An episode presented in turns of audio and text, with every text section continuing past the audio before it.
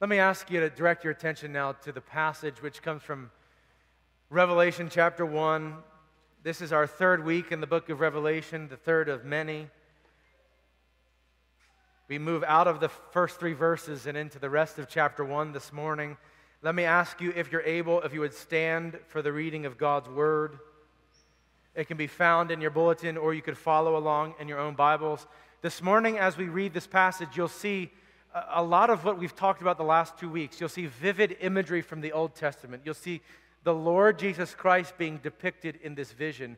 You, you will see a, a lot of, uh, of what we've spoken about, and you will see how this theme will now de- be developed in the rest of the book of Revelation. So, would you give your attention to the reading of God's word in Revelation chapter 1, beginning in verse 4? John to the seven churches that are in Asia. Grace to you and peace from him who is, and who was, and is to come, and from the seven spirits who are before his throne, and from Jesus Christ, the faithful witness, the firstborn of the dead, and the ruler of kings on earth. To him who loves us and has freed us from our sins by his blood, and made us a kingdom, priests to his God and Father. To him be glory and dominion forever and ever. Amen. Behold, he is coming with the clouds, and every eye will see him, even those who pierced him, and all tribes of the earth will wail on account of him. Even so, Amen. Am the Alpha and the Omega, says the Lord God, who is, and who was, and who is to come, the Almighty. I, John, your brother and partner in the tribulation and the kingdom and the patient endurance that are in Jesus was on the island called Patmos on account of the word of God and the testimony of Jesus. I was in the Spirit on the Lord's day, and I heard behind me a loud voice like a trumpet saying, Write what you see in a book and send it to the seven churches to Ephesus and to Smyrna and to Pergamum and to Thyatira and to Sardis and to Philadelphia and to Laodicea. Then I turned to see the voice that was speaking to me. And on turning, I saw seven golden lampstands. And in the midst of the seven lampstands, one like a son of man, clothed with a long robe and with a golden sash around his chest. The hairs of his head were white like white wool, like snow. His eyes were like a flame of fire. His feet were like burnished bronze, refined in a furnace. And his voice was like the roar of many waters. In his right hand he held the seven stars. From his mouth came a sharp, two edged sword. And his face was like the sun shining in full strength. When I saw him, I fell at his feet as though dead. But he laid his right hand on me, saying, Fear not. I am the first and the last, and the living one. I died, and behold, I am alive forevermore. And I have the keys of death and Hades. Write therefore the things that you have seen, those that are, and those that are to take place after this. As for the mystery of the seven stars that you saw in my right hand, and the seven golden lampstands, the seven stars are the angels of the seven churches, and the seven lampstands are the seven churches. Would you please be seated, and would you join me in a word of prayer? Father in heaven, we come before you this morning and we thank you for your word. We thank you that you have revealed yourself to us. We thank you that you have given this vision, this revelation of the Lord Jesus Christ to your apostle John. We ask this morning, as we look together at this, your word, that you would give us eyes to see and ears to hear what the Spirit says to the churches. Would you be with us this morning? Would you sanctify us through your word? Would you be glorified in all that we say and do? In the name of Jesus Christ, our Lord and Savior, we ask all of this. Amen. Well, I get my hair cut each month at one of those big box cutter hair stores where you get your hair cut. And uh, it's kind of nice. You're in and out like 15 minutes. Uh, sometimes you get a really good haircut, sometimes not so much. But that's part of the thrill of the unexpected. And I've noticed every time I go to get my hair cut, depending on who the hairdresser is, sometimes uh, there's a lot of conversation, sometimes there's no conversation. Sometimes you don't talk and you're able to kind of rest and just get your hair cut. Sometimes there's a lot of conversation. I remember this one time I was getting my hair cut by this uh, woman, and as she was cutting my hair, she was telling me all about her life and every detail. She told me about her parents and her upbringing. She told me about her brother who was in prison and uh, about some of the bad choices that he had made. And then she told me about herself and how she was a hardworking mother caring for her children. She was trying to do things right. And I, I remarked to her, I said, well, it's, it's, it's very interesting how you turned out so much different than your brother. He's in jail, and you're a law abiding citizen who's doing what you need to do, to take care of your family. It's, it's very interesting. And she said something to me I'll, I'll never forget because I've never heard it put quite like this, but it, very, it stood out in my mind. She said, Well, you know what they say. And I, I didn't know what they say, so that, you know. But she said, You know what they say? The same boiling water that hardens the egg softens the potato. And, and my mind was blown. I had never heard it put quite like that. I got my money's worth that day, and I got my hair cut. The same boiling water that hardens the egg softens the potato. What does she mean? The same circumstance, the same event, the same thing that happens, it, it, it works two different results in two different people. Only God knows how. And this morning, as we look at this vision in Revelation chapter 1, let me tell you, this vision is simply about this the same boiling water that hardens the egg softens the potato. What do I mean by that? The same Lord Jesus Christ, described in Revelation chapter 1, will produce two very different responses in two different groups of people. The same Lord Jesus Christ, who will make some to fear and tremble, to fall down, will make others to rise up in great hope and confidence. And that's what we'll see in Revelation chapter 1, this first vision this morning, as we look at it in this passage. Okay? Now, on the insert in your bulletin, I, it's a two point outline. And we're going to do the second point first and then the first point. You're probably wondering, how does he keep messing up these outlines? Uh, I go through the week, and uh, later in the week, I'm like, ah, oh, I should rearrange those. And the outline's already made. I'm sorry. Not a big deal, though. We'll do the second point first and then the first point, okay? And there are two images that we see in Revelation chapter 1 in this vision. We see the image of the uh, one who's like a son of man, and we're going to talk about that person.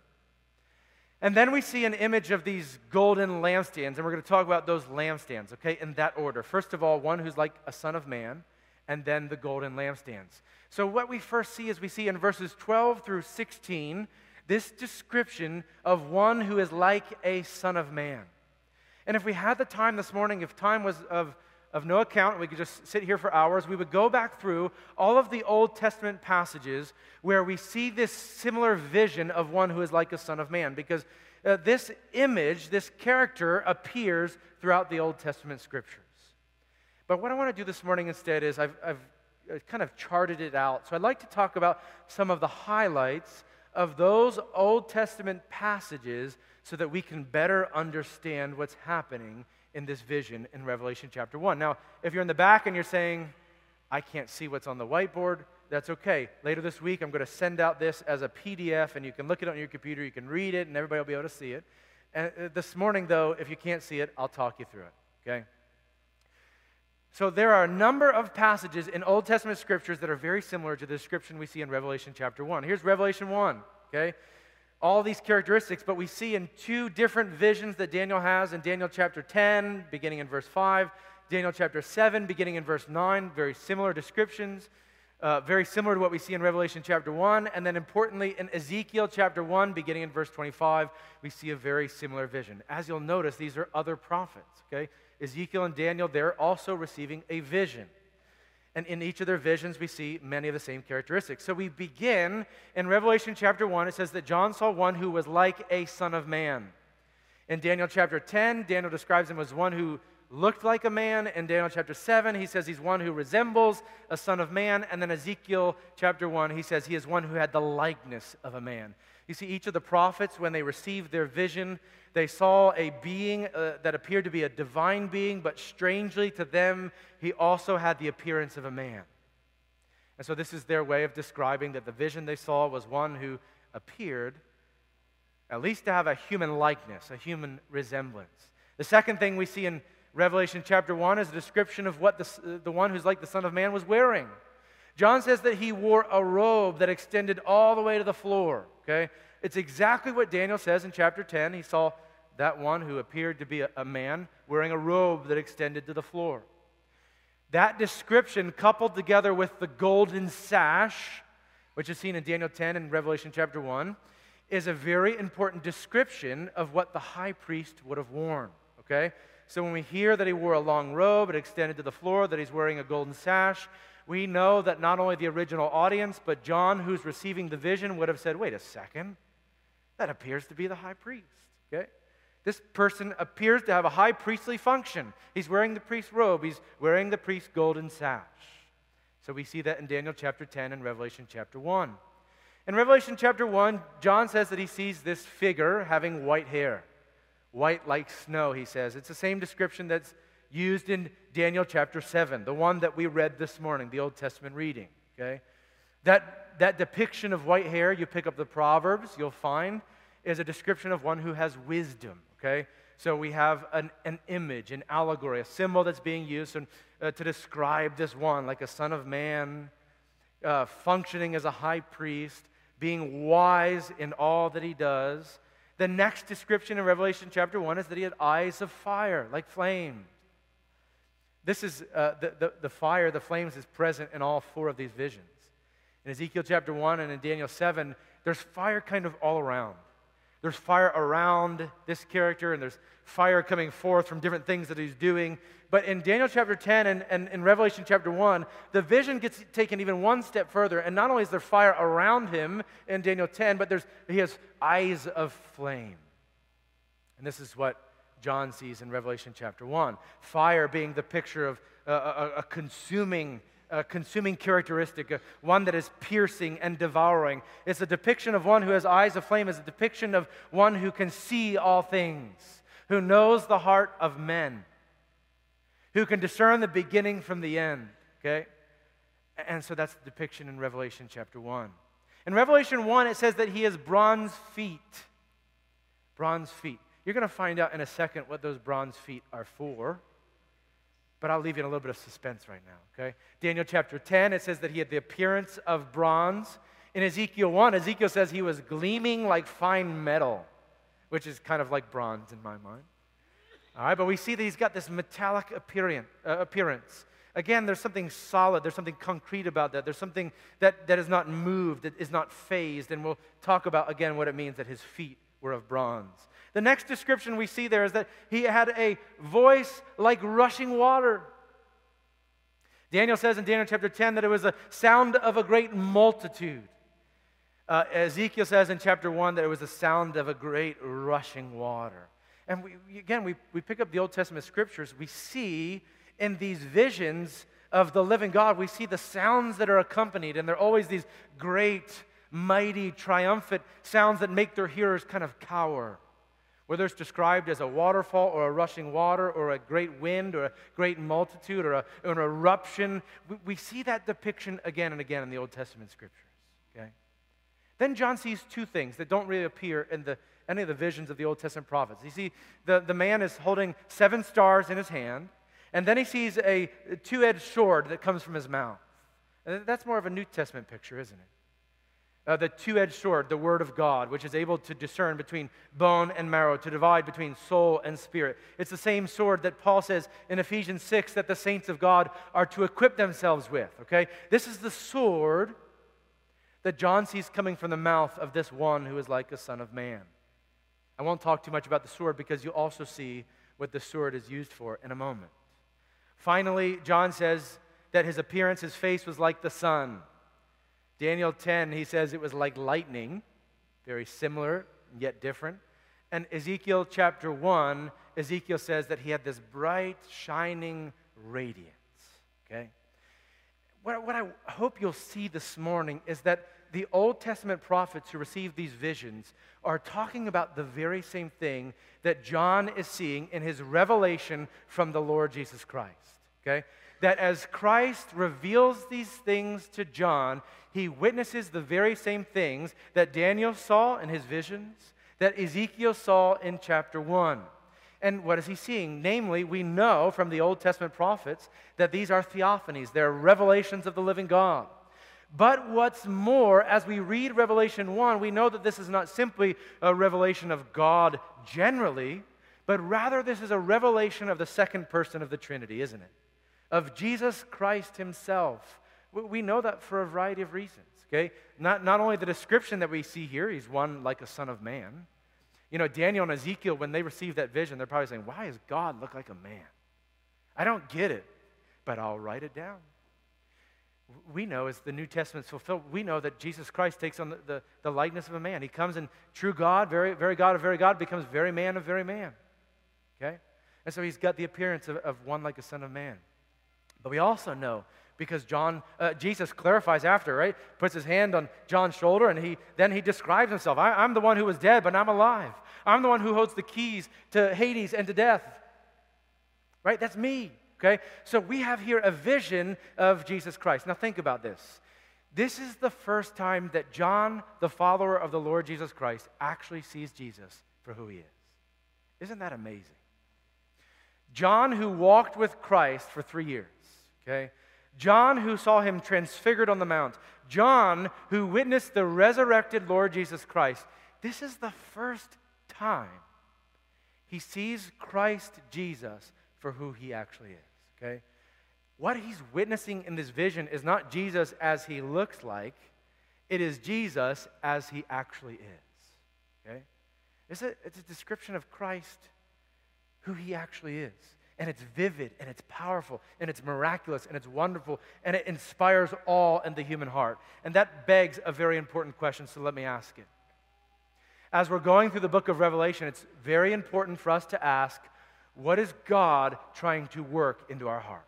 Okay? That's why we have the imagery, the allegory, the, the symbolism. As God is describing in this image a very powerful picture of the Lord Jesus Christ, what is he trying to accomplish in the hearts of his followers? What is he trying to evoke from us? What is he trying to produce in us? What is he trying to stir up in our hearts? It's a good question, okay? I think as we look at this passage, we must first admit that God is trying to first evoke a sense of fear and trembling. Isn't that right? Who can, who can look at this vision? Who could see this with their own eyes and, and not have fear and trembling in their hearts? So, God is first trying to evoke or produce in our hearts a very real view of the Lord Jesus Christ, and in so doing, produce fear and trembling in our hearts. This is why John does what he does, doesn't he? That's why John does what he does. You think, what is God trying to produce in our hearts? Well, what is John's first response? I don't know if you're aware of this, but it's Daniel's first response in Daniel chapter 10. They do the same exact thing. What's with these guys? They get a revelation of the living God. They see him in all of his power and his might and his wonder. And what do they do? They fall on the floor. Daniel says in Daniel 10 that he fell on the floor and he fainted. John says that when he witnessed these things, when I saw him, I fell at his feet as though dead. You know why John fell on his feet as though dead? You know why Daniel fainted when he received the vision, Daniel chapter 10? For them, it's like a nuclear bomb just went off. They, they have been brought face to face with the living God, and they're like, oh no, I'm in the presence of God. And awe and wonder and fear and trembling are struck in their hearts, and they're almost like running looking for something to hide under. Get me away from the living God, for he is an all consuming fire. No one can stand before him, no one can witness him with their eyes. There are none who are like him. He is the living God. And this is not good for me. And so John falls on his face as if dead. This vision of the Lord Jesus Christ is meant to strike fear and trembling in the hearts of those who see him. But let me tell you something, okay? This is why I said Jesus is like the boiling water that hardens the egg and softens the potato. There are two appropriate responses to this vision, okay? One we will see in a second. For those who are followers of the Lord Jesus Christ, Jesus touches John on his shoulder and he says, Do not fear. John rises in hope and with confidence, and we'll talk about that in a second. But for those who are not in Christ Jesus, for those who have not trusted him by faith, for those who are of the world, who are in rebellion to the living God, for those who have want nothing to do with Christ Jesus, for them, this vision ought to strike fear and trembling in their hearts. So the, the message for them in this passage is very simple. If you will not have Christ as your king and as your high priest, you will have him as your judge. He will be your judge. For them, this vision is of the vicar of judgment, the one who brings judgment with him.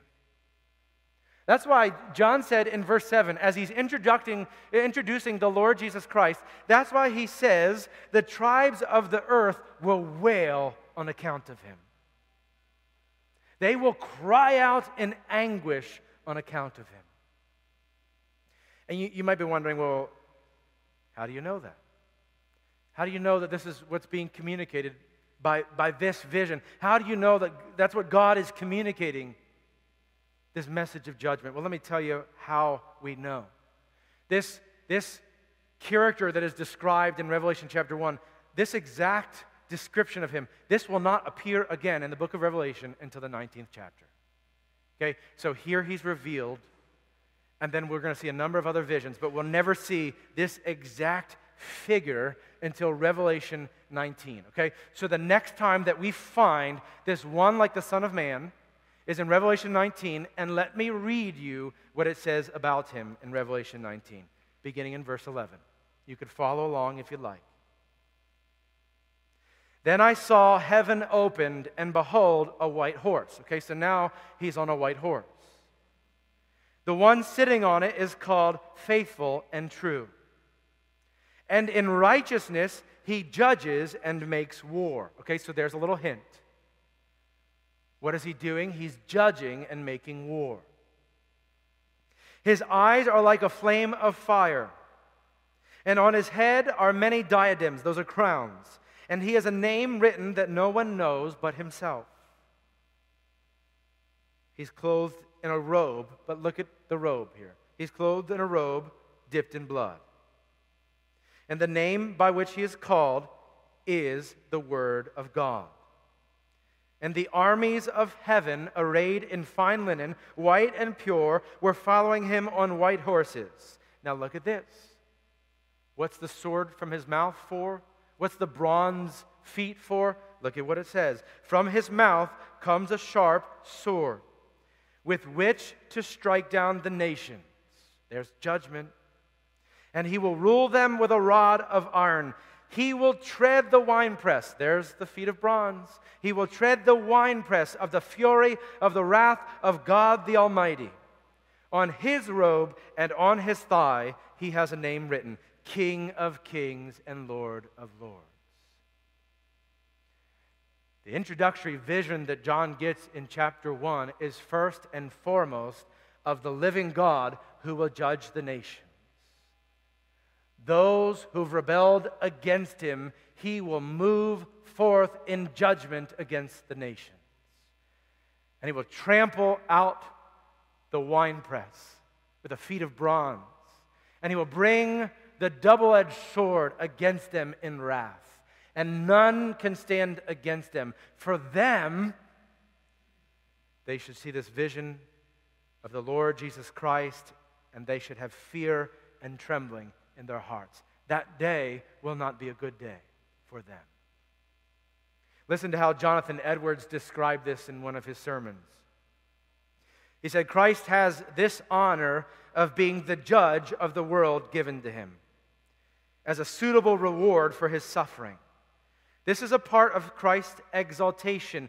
He who appeared in such a low estate amongst mankind without form or comeliness, having his divine glory veiled, should appear amongst men a second time in his own proper majesty and glory without a veil. To the end that those who saw him here at the first as a poor, frail man, not having where to lay his head, subject to much hardship and affliction, may see him the second time in power and great glory, invested with the glory and the dignity of the absolute Lord of heaven and earth, and that he who once tabernacled with men and was despised and rejected may have the honor of arranging all men before his throne and judging them with respect to the eternal estate. God seeth meet that he who was once arraigned before the judgment seat of men and was uh, there most vilely treated, being mocked, spit upon, and condemned, and who was at last crucified, should be rewarded by having those very persons brought to his tribunal, that they may see him in glory and be confounded, that he may have the disposal of them for all eternity. First, Christ Jesus is revealed as a great judge. And if they will not have him as priest and as king, they will have them, have him as their judge. But the second thing we see, even more significant for us, is that for followers of Christ, the fear and trembling that we immediately feel as we see this in this vision ought to be replaced with great confidence and hope. Okay? Again, we see that in verse 17. Verse 17, John says, When I saw him, I fell at his feet as though dead, but he laid his right hand on me, saying, Fear not. It's another important question we have to ask. Why does John, uh, why does Jesus say to John, fear not. Everything John has just seen doesn't communicate to him, fear not. It, uh, it, communicates that you ought to fear. You stand before the living God, and yet Jesus says to him, Fear not. Why does Christ say to John, Fear not? You see, the thing that we see in this vision is very simply put like this same sword that comes from his mouth that is being used to judge the nations is the sword that defends the people of God. The same bronze feet that is trampling out the grapes in the winepress of the wrath of God, those same feet bowed from heaven to come as a servant and to save those who are lost. The same thundering voice that makes heaven and earth tremble is the same voice that says to John, Fear not. See, the followers of Jesus Christ ought not fear because they have been reconciled to God. They have been made right and they appear righteous before Him. By the blood of the Lamb, which we will see in this book, by the blood of the Lamb, they have been made right with the living God and they now can boldly approach his throne. And so, for that reason, Jesus says to John, Fear not. You see, what we see in this passage is that the more we see Christ Jesus, the more we find out about ourselves, okay? The more we see of the Son of Man, the more we find out about us. And there's some very significant things that we learn in this passage about us, okay? So the vision of the Son of Man, that is, that is the second person of the Trinity. That is Jesus Christ himself. But we find ourselves in these lampstands, okay? Yeah, he's the almighty, the powerful, and we're the lampstands. And so as we, we read about the lampstands, we will find out some very important characteristics of the church. There's not much that this passage says about those lampstands. If you begin reading in verse 12, you'll find out a few things. They, we, we know the substance of them, they're golden lampstands. We know that the number of them, there are seven of them.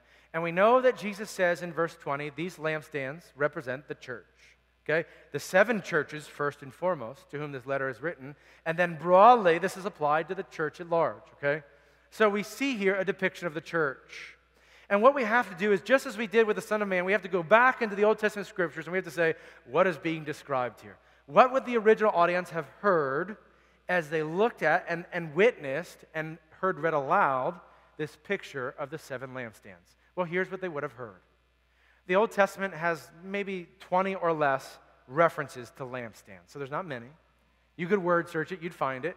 And 99% of all the occurrences happen in four chapters, four passages of the Old Testament.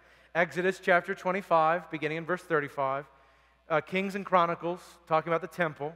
Zechariah chapter 4, which is important for our passage this morning, and then Revelation chapter 1. So when they heard of golden lampstands, their attention would have been drawn to these passages. So, what's happening in these passages? Exodus chapter 25, God took his people out of Egypt. He told them to build a tabernacle there to house the Ark of the Covenant. This is where I will meet with my people. And he's describing all the accoutrements, the settings of, of, the, of the tabernacle. And he says to them, Make a golden lampstand. And, and so it's a golden lampstand, just like the one we see this morning. It is one lampstand with seven lamps. And he says to them, Here's the purpose it is to give light in the tabernacle of God. It is so that you might see all that is in the tabernacle of God. All right? And that is supposed to light the tabernacle both day and night. Uh, so you fast forward. Where do we see lampstands again? We see them in 1 Kings and 1 Chronicles. There, Solomon is building the temple. Uh, God commands him to put these golden lampstands in the temple. He, he builds 10 of them. He places them in the temple. They are golden lampstands. They are one lampstand with seven lamps on them, as you've seen before, the menorah. Okay? And and it says in Kings and Chronicles that the purpose there, slightly different but still very similar, is that these lamps are to burn with radiance before the living God. They're, they're there to glorify God. All right, and they're, again, they're to burn day and night. So then you fast forward. No more lampstands uh, throughout the entire Old Testament until we get to Zechariah. Zechariah has a vision of a golden lampstand, okay? And here's what's happening the people are returning from Babylon. They're trying to rebuild the temple, and they're like, this isn't working we gotta, we gotta figure out something. Zechariah, inquire of God. And so the temple's not being built, and they're frustrated. And, and God gives to Zechariah a vision. And what does Zechariah see? He sees a, a golden lampstand, one lampstand with seven lamps on it, and it says that he saw lips above each lamp. And Zechariah's like, What in the world is going on? Okay? And so Zechariah asks God, he says, God, what, what's this vision? I don't understand. And God says to Zechariah something very important. He says, Zechariah, this is the Spirit of the Lord and my temple will be rebuilt, but it will not be rebuilt by hands or by the power of man, but by the Spirit of the Lord who will build a temple of praise. Okay? So that's what happens in Zechariah. And Zechariah walks away saying, Okay, uh, the vision I received is that God will not build by hands or by power of man, but by the Spirit of God, he will rebuild a temple of praise. I don't know what that means, but here's the vision. And he writes it down and he gives it to the people. Okay? So that's what we have about lampstands. Golden lampstands, that's it the Old Testament. Then we get to Revelation chapter 1, and what does John see? He sees golden lampstands, okay? And so, as he sees these golden lampstands and he begins to see what God is doing, there's a number of things that are being worked out that the original audience would have been aware of that we ought to also be aware of. First of all, God tells us this is the church. These lampstands are a representation, a picture, a symbol of the church. But we connect these to the Old Testament scriptures, and it's like, lights are going off in our minds, okay? First of all, golden lampstand, the Spirit of God, rebuilding a temple, and the people are saying, How are you going to rebuild a temple? We haven't seen it yet. Where, where is it at? Uh, the second temple, not quite as great as the first. God's going to rebuild a temple one day, but really what's happening in the New Testament, we know God is rebuilding a temple of praise through the church. That the Spirit of God who dwells in the church is building within us the temple of God, that each one of us is the temple. So, wow, there's a connection between Zechariah and Revelation. We know that from the New Testament scriptures. We also can find any number of encouragements and exhortations as we look at what's happening in the tabernacle and the temple. I'll give you an example of that. God has described us as a golden lampstand that would sit in the tabernacle and the temple. What does that mean for us? Well, it means that we're to burn with radiance before the living God. Right? He's just, he has just taken an image from the Old Testament, shadowy image that was meant to give something of the, the, the New Testament uh, reality, and he's taken that and he's saying, This is the church. We're to burn with radiance before the living God. We're to shed light on the glory of God, right? That is part of the role of the church in this world. We point people to God. We're to say, This is our God. Look at his glory. Look at his beauty. We shine light on God as the Spirit of God works through us. Okay? So there's any number of good exhortations and encouragements that can be drawn from this imagery. But let me tell you what I think is the most important of all. I, I think when John got this vision, he was probably saying, Okay, I get it, I get it, I get it. And then something strange happens in the vision. I want to explain that. There's something that probably didn't make sense to John, okay? Because I told you this is what we have in the Old Testament imagery. Again and again, this is the golden candle that's being described. You recognize it, it's the menorah. It's the golden candle that's being described in all those passages. I didn't realize, you, you might not realize this either. I didn't realize how big this was. Five feet tall by three feet wide in the temple. It was like a, it was like a grown person, okay?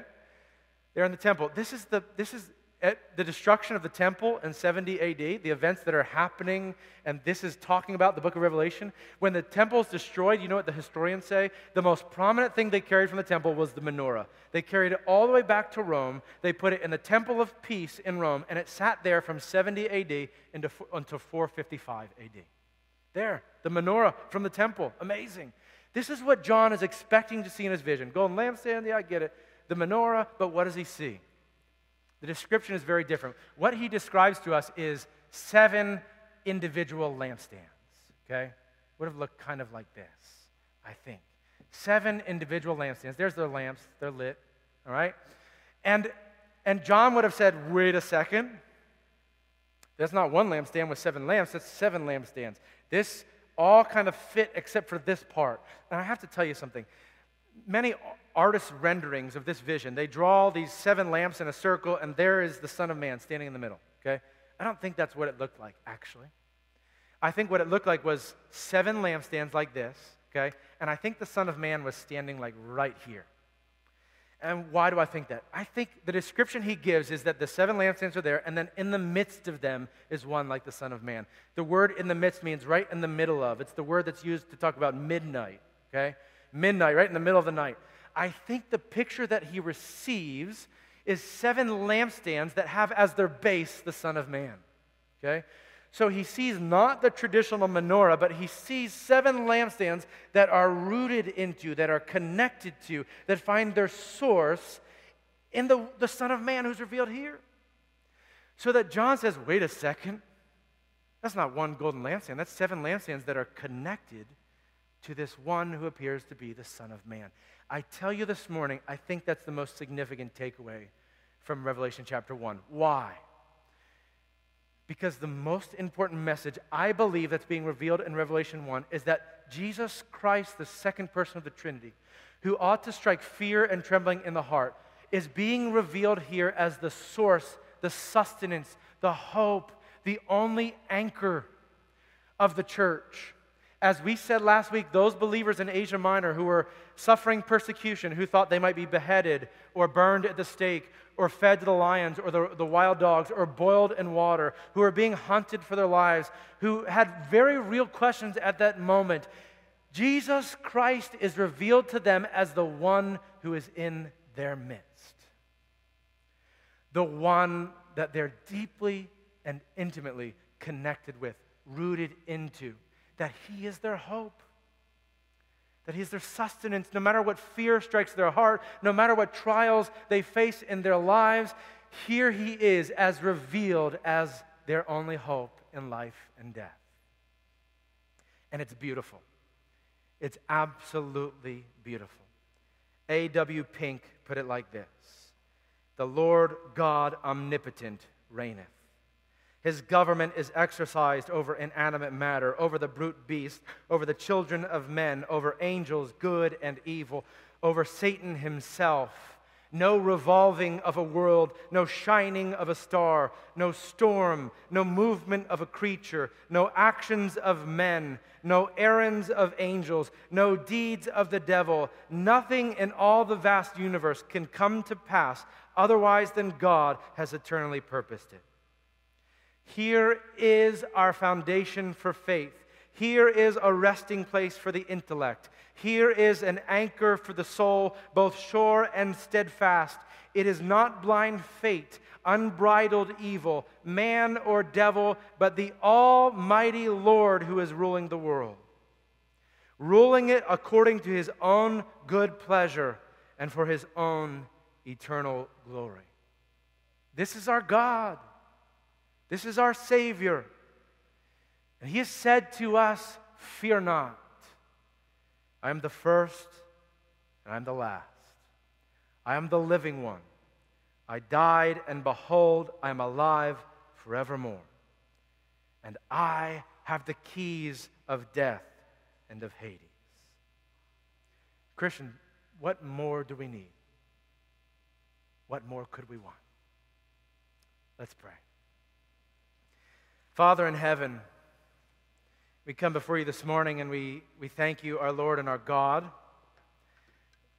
that you have sent your Son, Jesus Christ.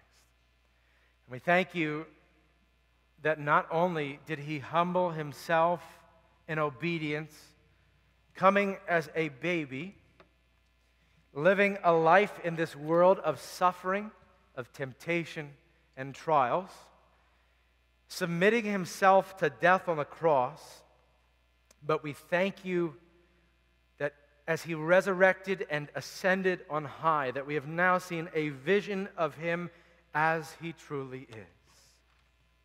And so we ask our Father that you would give us eyes to see, that we would see our Lord and Savior Jesus Christ, the mighty one, the one who is worthy of our praise and our honor and our worship, but also the one to whom we are to be so grateful that thanksgiving would pour forth from our hearts. For he has said, Fear not. Not out of naive ambition or ignorance, but because he has secured a way that we have been made sons and daughters that we have been declared right before the living God. So, would you, God our Father, by the work of your Spirit, make us willing and able to worship, to worship you, who is worthy of our praise and our honor. We love you. We thank you that you have saved us. And we pray, Lord, that you would receive that glory and honor through Jesus Christ. It's in his name we pray. Amen.